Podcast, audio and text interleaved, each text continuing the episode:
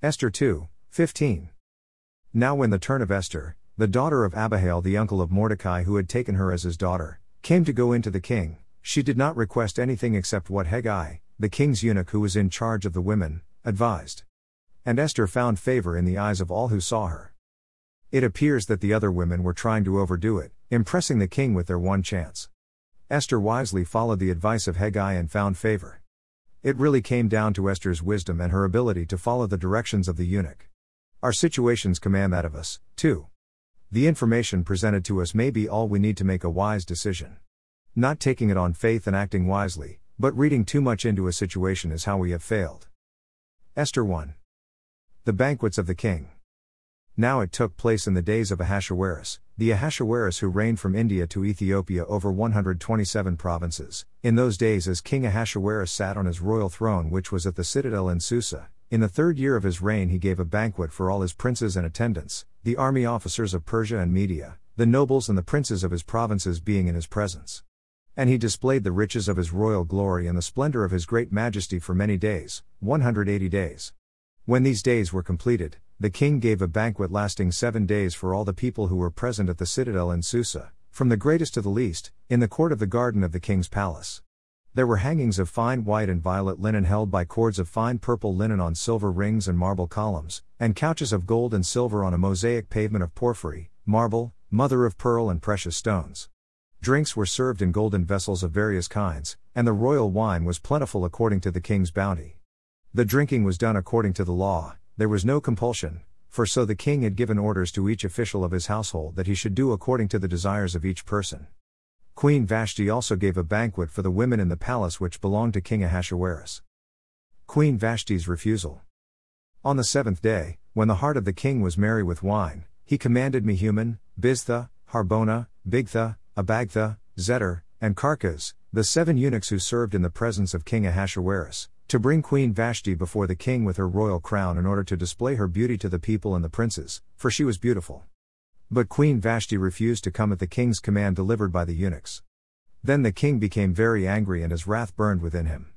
Then the king said to the wise men who understood the times, for it was the custom of the king so to speak before all who knew law and justice and were close to him Karshena, Shethar, Admatha, Tarshish, Maris, Marsena, and Memucan, the seven princes of Persia and Media who had access to the king's presence and sat in the first place in the kingdom, according to law, what is to be done with Queen Vashti, because she did not obey the command of King Ahasuerus delivered by the eunuchs. In the presence of the king and the princes, Memucan said, Queen Vashti has wronged not only the king but also all the princes and all the peoples who are in all the provinces of King Ahasuerus. For the queen's conduct will become known to all the women, causing them to look with contempt on their husbands by saying, King Ahasuerus commanded Queen Vashti to be brought into his presence, but she did not come. This day the ladies of Persia and Media who have heard of the queen's conduct will speak in the same way to all the king's princes, and there will be plenty of contempt and anger. If it pleases the king, let a royal edict be issued by him and let it be written in the laws of Persia and Media so that it cannot be repealed, that Vashti may no longer come into the presence of King Ahasuerus, and let the king give her royal position to another who is more worthy than she. When the king's edict which he will make is heard throughout all his kingdom, great as it is, then all women will give honor to their husbands, great and small. This word pleased the king and the princes, and the king did as Memucan proposed. So he sent letters to all the king's provinces, to each province according to its script and to every people according to their language, that every man should be the master in his own house and the one who speaks in the language of his own people. Esther 2. Vashti's successor sought. After these things, when the anger of King Ahasuerus had subsided, he remembered Vashti and what she had done and what had been decreed against her. Then the king's attendants, who served him, said, Let beautiful young virgins be sought for the king. Let the king appoint overseers in all the provinces of his kingdom that they may gather every beautiful young virgin to the citadel of Susa, to the harem, into the custody of Hegai, the king's eunuch, who is in charge of the women, and let their cosmetics be given them. Then let the young lady who pleases the king be queen in place of Vashti. And the matter pleased the king, and he did accordingly. Now there was at the citadel in Susa a Jew whose name was Mordecai, the son of Yair, the son of Shimei, the son of Kish, a Benjamite, who had been taken into exile from Jerusalem with the captives who had been exiled with Jeconiah king of Judah, whom Nebuchadnezzar the king of Babylon had exiled. He was bringing up Hadassah, that is Esther, his uncle's daughter, for she had no father or mother. Now the young lady was beautiful of form and face, and when her father and her mother died, Mordecai took her as his own daughter. Esther finds favor. So it came about when the command and decree of the king were heard and many young ladies were gathered to the citadel of Susa into the custody of Hegai, that Esther was taken to the king's palace into the custody of Hegai, who was in charge of the women. Now the young lady pleased him and found favor with him. So he quickly provided her with her cosmetics and food, gave her seven choice maids from the king's palace and transferred her and her maids to the best place in the harem. Esther did not make known her people or her kindred, for Mordecai had instructed her that she should not make them known. Every day Mordecai walked back and forth in front of the court of the harem to learn how Esther was and how she fared. Now, when the turn of each young lady came to go in to King Ahasuerus, after the end of her twelve months under the regulations for the women, for the days of their beautification were completed as follows six months with oil of myrrh and six months with spices and the cosmetics for women, the young lady would go in to the king in this way. Anything that she desired was given her to take with her from the harem to the king's palace. In the evening she would go in, and in the morning she would return to the second harem, to the custody of Shashgaz, the king's eunuch who was in charge of the concubines. She would not again go into the king unless the king delighted in her and she was summoned by name. Now, when the turn of Esther, the daughter of Abihail, the uncle of Mordecai who had taken her as his daughter, came to go into the king, she did not request anything except what Hegai, the king's eunuch who was in charge of the women, advised. And Esther found favor in the eyes of all who saw her. So Esther was taken to King Ahasuerus to his royal palace in the tenth month, which is the month Tebeth, in the seventh year of his reign. Esther becomes queen. The king loved Esther more than all the women, and she found favor and kindness with him more than all the virgins, so that he set the royal crown on her head and made her queen instead of Vashti. Then the king gave a great banquet, Esther's banquet, for all his princes and his servants. He also made a holiday for the provinces and gave gifts according to the king's bounty. When the virgins were gathered together the second time, then Mordecai was sitting at the king's gate.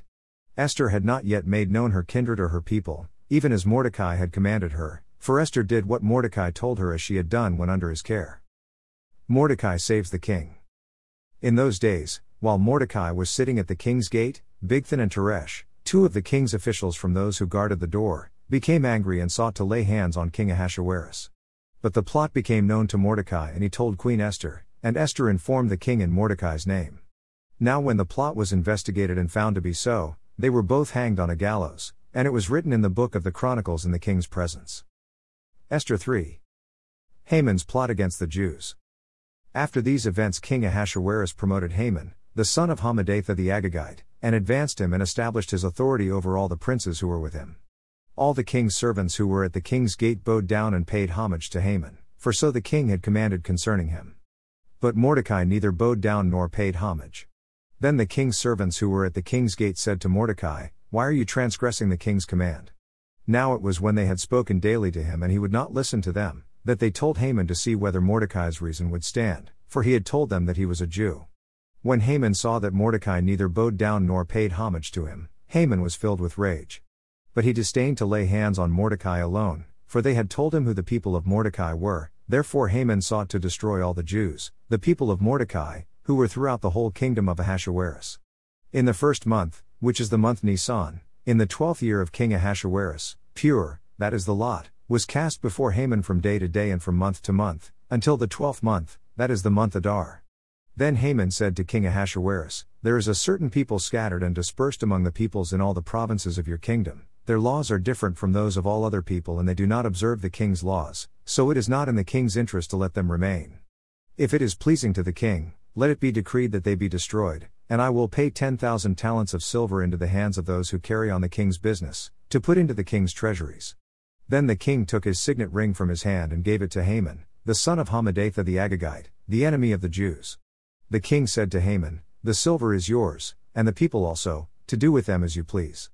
Then the king's scribes were summoned on the thirteenth day of the first month, and it was written just as Haman commanded to the king's satraps, to the governors who were over each province and to the princes of each people, each province according to its script, each people according to its language, being written in the name of King Ahasuerus and sealed with the king's signet ring. Letters were sent by couriers to all the king's provinces to destroy, to kill, and to annihilate all the Jews, both young and old, women and children, in one day, the thirteenth day of the twelfth month, which is the month Adar, and to seize their possessions as plunder. A copy of the edict to be issued as law in every province was published to all the people so that they should be ready for this day. The couriers went out impelled by the king's command while the decree was issued at the citadel in Susa, and while the king and Haman sat down to drink, the city of Susa was in confusion. Plus. Psalm 90. God's eternity and man's transitoriness. A prayer of Moses, the man of God. Lord, you have been our dwelling place in all generations. Before the mountains were born. Or you gave birth to the earth and the world. Even from everlasting to everlasting, you are God. You turn man back into dust. And say, Return, O children of men. For a thousand years in your sight are like yesterday when it passes by. Or as a watch in the night. You have swept them away like a flood, they fall asleep. In the morning they are like grass which sprouts anew.